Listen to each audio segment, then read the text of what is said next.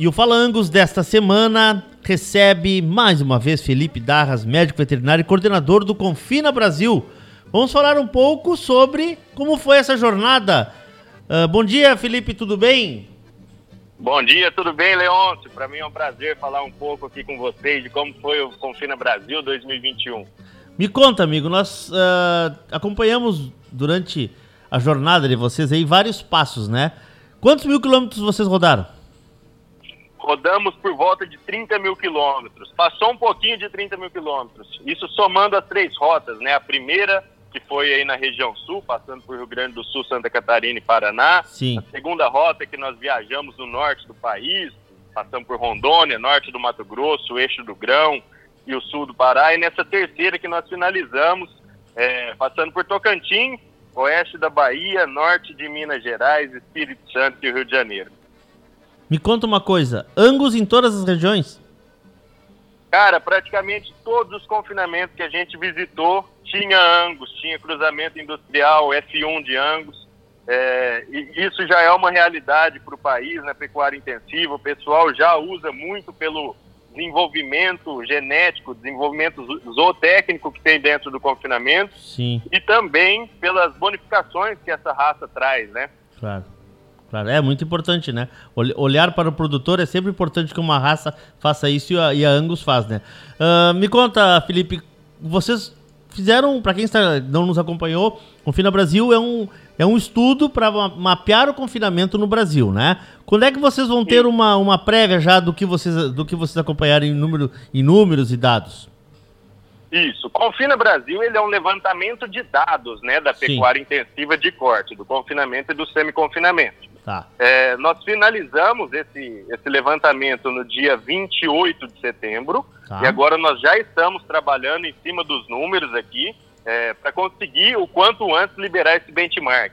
Eu acredito que até o meio de novembro nós já vamos ter todas essas informações divulgadas, publicadas, para que todo mundo que tenha interesse nesses números de pecuária intensiva consiga tirar bom proveito aí. Tem muita coisa boa é, algo que eu já posso adiantar foi a quantidade de cabeças que nós é, levantamos. Acabei hum. de pegar aqui com o Iberville. Hum. Nós batemos mais do que mais de 2 milhões de cabeças é, confinadas, deu quase 2,100. E isso, ano passado nós visitamos 1 milhão 663, então para esse ano 2 milhões e 100 já dá 40% do gado confinado brasileiro. É uma amostragem bem representativa. É isso que eu ia te perguntar. A gente gira em torno de 5 milhões de cabeças confinadas no Brasil? Mais ou menos isso? isso? A, quanti a quantidade confinada brasileira, ela, ela flutua entre 5 a 5,5. Claro. Depende claro. do ano. Depende do mercado, né? Oi? Depende do ano e do mercado, né? De Depende mer... do claro. ano, da disponibilidade de gado, da claro. retenção de fêmeas ou não. Claro. claro. É, tudo vai variando conforme a disponibilidade de gado e o mercado que a gente vive, né? Certo. Felipe, o que mais chamou a atenção de vocês nessa jornada? Sempre tem alguma coisa que vocês imaginavam que era de uma maneira e foi de outra? Eu quero, quero entender um pouco de vocês, assim, o que, que mais chamou a atenção? O que mais chamou a atenção durante todo o Confina Brasil foi a, a, riqueza de informações que a gente coletou, a riqueza da vivência desses produtores que nós vimos. Desde o pequeno até o gigante, até aquele cara que confina mais de 40 mil cabeças no ano. Hum. Cada um tem uma história para contar, cada um tem uma particularidade que ele realiza dentro do confinamento dele, que serve para retratar em outras regiões, que serve para retratar em outros confinamentos.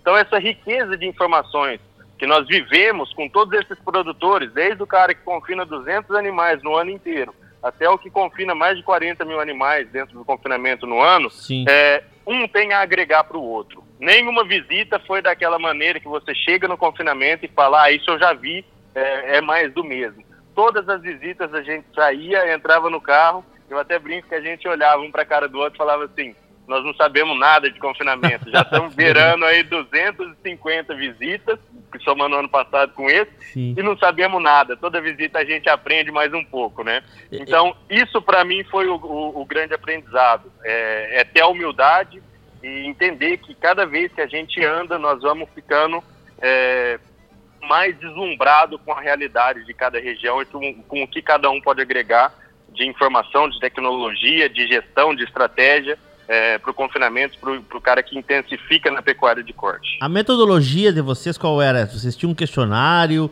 Como é que era? Você chegava na propriedade? Conta um pouco para nós como é que era, como é que foi o sistema que vocês usaram.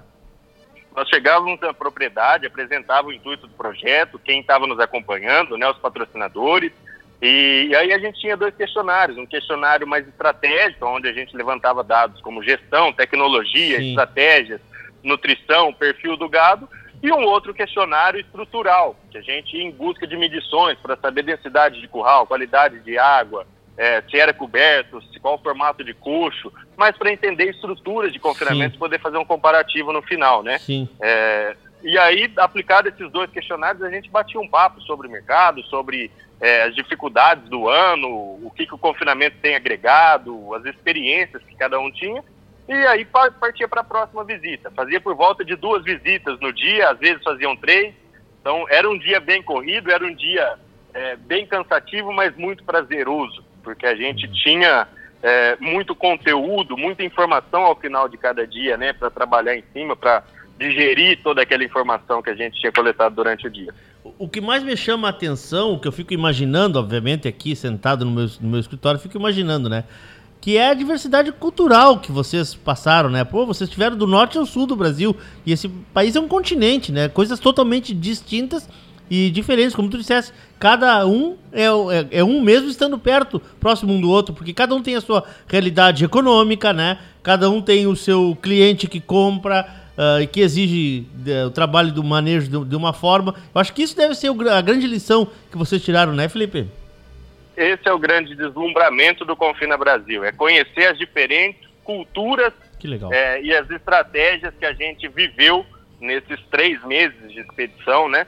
Desde o Rio Grande do Sul, onde a gente pegou aquele gaúcho cultural tradicional, até a Bahia, onde a gente vê tecnologia de ponta sendo implantada para produzir é, grãos através de pivô com, com poço artesiano, ter que fazer um, uma armazenagem de água muito boa para fazer uma safra bem feita e depois colocar o gado, conseguir aproveitar desses insumos alimentícios da melhor maneira. Hum. Então, é, é, é essa, real, essa diferenciação cultural, isso tudo é, é, muito rico que a gente viveu. E a realidade de cada produtor é, é, é uma diferente da outra. Isso é, é o que dava a motivação para a gente acordar todos os dias cedo e não ser mais um dia, claro. o dia, o dia, de visitas do Confina Brasil. É. Pra gente, nós visitamos três dias, seria muito fácil a gente olhar e falar assim, nossa, mais um dia de visita. Mas não, cada dia era o dia, cada dia era, era um novo dia para a gente aprender, para a gente tirar informações e conhecer cada vez mais a realidade de cada região.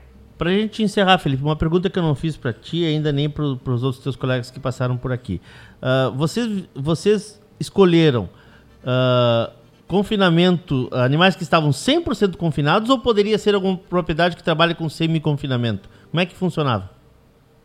O Confina Brasil visita confinamentos e semi-confinamentos. Perfeito. Então era pecuária intensiva de corte. Perfeito. A gente visitou fazendas que tinham exclusivamente semi-confinamentos, mas visitamos, em maioria, confinamentos também. Perfeito, tá? perfeito, perfeito. Bom, vamos aguardar então, né? Vamos aguardar esse estudo aí e a gente acha que vai, vai voltar a falar em breve aí, quando vocês tiverem esses resultados aí que estiverem publicando. Vamos falar sim, assim que ficar pronto, nós entramos em contato para dar uma discutida sobre esses dados. Maravilha, Felipe. Abraço para vocês aí, parabéns pelo trabalho. Um grande abraço, Leon, tudo de bom. Tudo de Obrigado. Bom. Felipe Darras, médico veterinário e coordenador do Confina Brasil, né, esse estudo que está percorrendo uma expedição, como ele disse ali, o Brasil em busca dos confinamentos e fazendo um estudo sobre metodologia, uh, sobre estrutura, sobre mercado, enfim, vamos trazer esses, esses dados aí em seguida para vocês. Nosso Falangos volta terça-feira que vem, terça-feira que vem às 11h30, inéditos às terças-feiras, reprisa na quarta-feira às 18h15, na quinta-feira às 9 horas da manhã, e também disponível no teu agregador favorito de podcast no teu Spotify. Thank